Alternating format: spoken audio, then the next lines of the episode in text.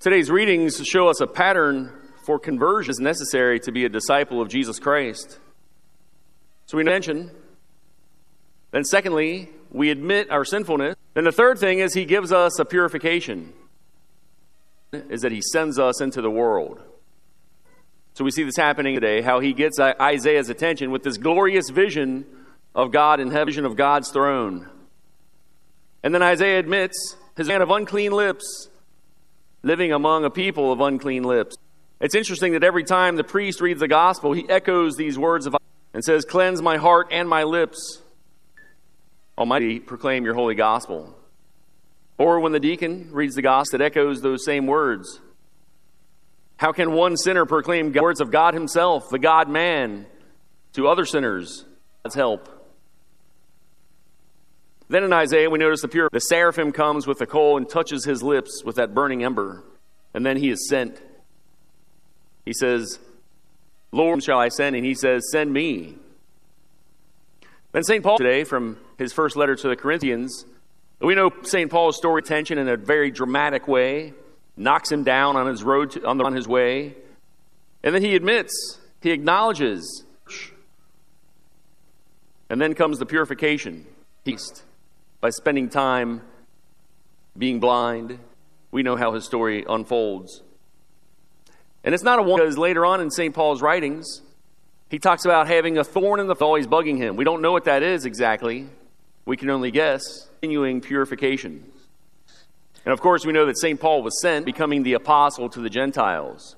He writes two thirds of the New Testament. He only does this because of the gift of grace that was given to him about in today's second reading. Then we see this pattern how the Lord Jesus gets his attention. A miraculous fish. It was the wrong time of day to fish. Nothing. There were no fish to be caught. But he's faithful to the Lord. Then he recognizes that he's in God's presence. Depart from me, Lord, for I am a sinful man. But then, do not be afraid. I will make you fish. And we know once, once again that it's not a one time thing for Peter. To be later on, after he gets to know Jesus even better, he's going to deny three times. And then the Lord asks for another purification. So he asks him three times. And he gets purified once again. And we also know that he was sent. He's the chief of the apostles. They left everything and followed him. So if this is from God, it's probably important. It's probably important that it, if we don't recognize our own sinfulness and admit that we do God's will, we might be less than authentic, doing things for our own glory.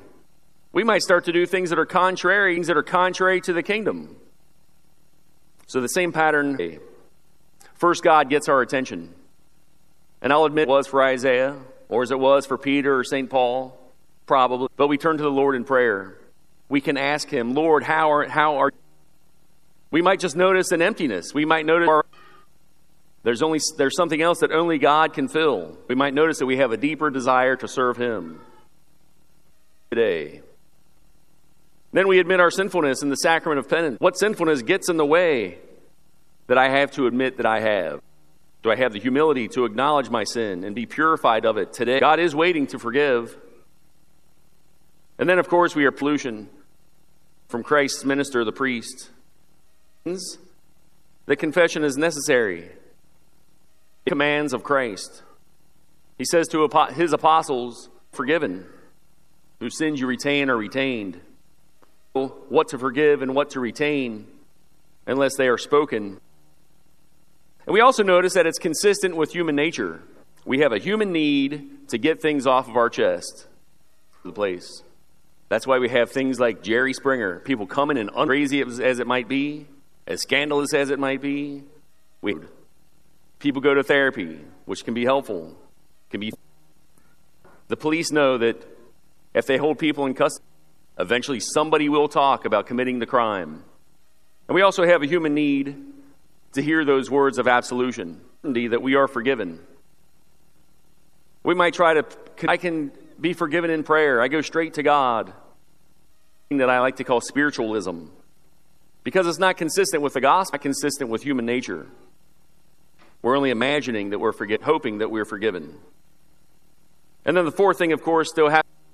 We're sent out into the world to proclaim that we have a. And when should we do this? Should we do it tomorrow? Should we do it next year? Should we wait for Lent next month and get started then? wants to send us today. There's much work to be done in the vineyard. There are many people out in the world who don't know about Christ.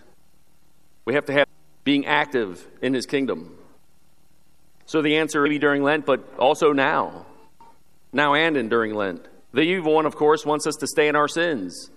The evil one doesn't want us to but we are all called to be apostles because sent out. And we're all sent out from these walls. At the end of man, announce the gospel. So just live the pattern that the Lord shows us today in these readings. How is He trying to get our attention? And of course, parents, the behavior of frequent confession so that children can see the importance. And of course, parents, you see your children fight with each other. You notice when your children, even though these might seem incons- insignificant to us adults, of needing forgiveness, normalizing the past. And then, of course, we adults, we know our own sins, if we're honest and advised us to do a monthly confession. That's what I do. I just went yesterday to my and there's nothing like the clean soul feeling after confession. We can have that on a monthly basis if we follow the John Paul II.